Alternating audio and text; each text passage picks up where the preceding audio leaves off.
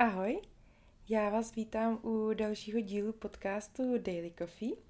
Dneska jsem si pro vás připravila ukázku z knížky s názvem Nebe patří nám, láska a terorismus ve zlatých časech únosu, kterou napsal Brandon E. Kerner a knížka vyjde ve slovenském nakladatelství Absint už za pár dní, přesněji 4.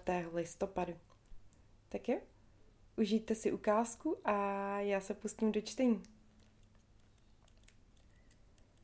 Úvod Muž se slunečními brýlemi servírce oznámí, že si vystačí jen s kávou. Jeden z jeho dvou spolustolovníků, mexický švihák, kterého zná jen pod jménem Dave, ho vyzve, aby si něco dal. Krevetový koktejl nebo třeba nějaké ústřice. Muž ale namítne, že na jídlo nemá ani pomyšlení. To odpoledne panuje v zálivu u San Diego typicky krásné počasí. Slunce prosvítá skrz vějíře palem a odráží se na cihlových zdech restaurace Brigantin Seafood Restaurant. Muž s brýlemi sedí se svými dvěma společníky v půlkruhové koji potažené černou kůží, nad níž visí zažloutlé námořní mapy a kýčovité fotografie starých jachet. Přišli jsem projednat delikátní záležitost. Slova se nakonec ujme Dave. Prý přeskoumal nákres mužova plánovaného projektu, jehož propracovanost se mu líbí. Jeho společníci z Tichuany jistě nebudou mít problém s dodáním materiálu potřebných ke zmotnění mužovy vize. Teď už jim jen zbývá dojednat cenu. Muž s brýlemi se obává, že ho chtějí natáhnout. Chci se ještě porozhlédnout. Prohlásí, zatímco si nervózně pohrává s uchem svého hrnku. Podívat se, co se ještě nabízí. Dave si ale chce plácnout. Prý by si teď vzal malou částku jako zálohu a na zbytek si počká až po dokončení projektu. Přísahá, že nikdo z jeho konkurentů by ani náhodou nepřišel s tak velkorysou nabídkou. S tím muž s brýlemi souhlasí. Zeptá se Davea, zda záloha ve výši 100 dolarů bude do začátku stačit. Dave se tváří potěšeně. Jedna věc ho ale zajímá. Řekněte, cože to chcete vyhodit do povětří? Kapitola první. Nepřestávejte se usmívat. Kontury majestátní hory Rainer byly za okny letu 701 společnosti Western Airlines vidět čím dál zřetelněji a její sněhem a ledem pokrytý vrchol posetý krátery se v černovém slunci jasně třpitil. Někteří pasažéři zvědavě natahovali krk, aby tuto spící sopku na levoboku alespoň letmo zahlédli, zatímco zbytek cestujících sil hostejně dál četl v novinách o cestě prezidenta Richarda Nixona do Ruska a o kobercovém náletu na město Hue. Stévartka v minišatech broskové barvy procházela úzkou uličkou a v očekávání brzkého přistání sklízela prázdné talíře a skleničky na šampaňské. Za 25 minut přistanou v Seattle. Poté, co vše sklidili, se tři letušky obsluhující turistickou třídu namačkaly do kuchyňky na zádi letadla, kde je čekalo několik nesnědených obědů. Od sedmi ráno pracovali bez přestávky, protože před cestou do Seattle letěli do Los Angeles a na konci letu 701 tedy měli pořádný hlad. Společnost Western chtěla zachovat zdání, že jsou letušky vzorem ženské elegance a tak svým mladým děvčatům zakazovala, aby před pasažéry jedla. Než se pustili do jídla, důkladně za sebou tedy zatáhli červený závěs. Mimo dosah zvědavých pohledů cestujících si cpali velké kusy stejku a brokolice do zářivě namalovaných úst a dávali pozor, aby si omáčkou nepotřísnili puntíkaté šátky.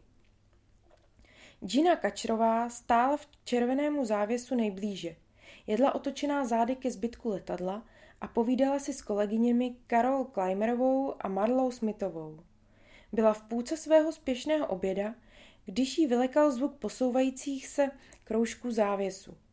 Otočila se a zjistila, že se zblízka dívá na cestujícího ze sedadla 18D, pohledného černocha v dokonale vyžehlené vycházkové uniformě poseté stužkami. Hleděl na ně přes brýle s tlustými obroučkami a žlutými skly. No jo, pomyslela si. Ten poukaz, zapomněla jsem na jeho poukaz. Když mu Kačerová dříve podávala nápoj, kvůli záchvěvu turbulence polila klopu, polila klopu jeho olivově zeleného saka bourbonem. Muž nehodu, muž nehodu nebral vážně a jen se smíchem poznamenal. Z toho si nic nedělejte, nic se nestalo. Kačerová ale trvala na tom, že mu přinese poukázku do čistírny, protože to bylo v souladu se zásadami společnosti Western. Teď jí ale došlo, že slib nesplnila. Už se mu chtěla omluvit, když muž promluvil. Musím vám něco ukázat. Pronesl úctivě a položil dva malé listy papíru, papíru na kuchyňskou linku. Přečtěte si to. Kačrová se rozpačitě dala do čtení a kolegyně Smithová a Kleimerová jí koukali přes rameno. Na první stránce byla úhledně napsaná zpráva, kterou hyzdily podivné pravopisné chyby. Její vyznění ale bylo jasné. Úspěch skrz smrt. Všichni, kromě kapitána, opustí kabinu. Jsme čtyři a máme dvě bomby. Dělejte, jak říkáme, a nebudeme střílet. Za prvé, váš kopilot a navigátor musí opustit pilotní kabinu. Čtyři kroky od sebe. Posadí se do sedaček na zádi letadla. Za druhé, dejte letadlo na audiopilota, dejte si ruce za hlavu, nechte dveře do kabiny otevřené. Weed Herman, SDS Kalifornie, máte na to dvě minuty, pane. Na druhém papíře byl nákres čehosi, co vypadalo jako kufřík.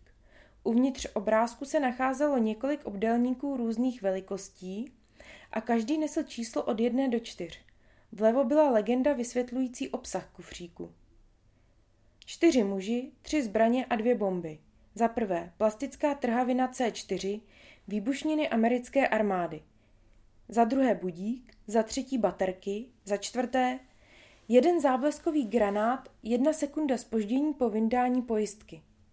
Nepřestávejte se usmívat. Otočit. Kačerová otočila list. Byla na něm už jen jedna věta. Ke kapitánovi. A nezastavujte.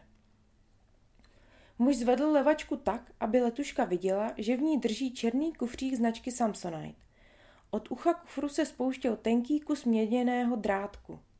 Byl připevněn ke kovovému kroužku, který měl muž okolo levého ukazováčku. Pravou rukou na kufříku teatrálně rytmicky zaťukal, jako by chtěl říct uvnitř. Muž se prodral kolem kačrové a vstoupil do kuchyňky. Opřel se o linku, posunul si brýle ke kořenu nosu a zpříma se kačrové podíval do očí. Z jeho pohledu zmizela i ta poslední špetka vřelosti. Máte dvě minuty, prohlásil. Kačerová neváhala a uposlechla poslední instrukce do dopisu. Zamířila do kokpitu. Smithová s Kleimerovou ochromeně stály na místě, zatímco muž zíral na své bezchybně vyleštěné boty.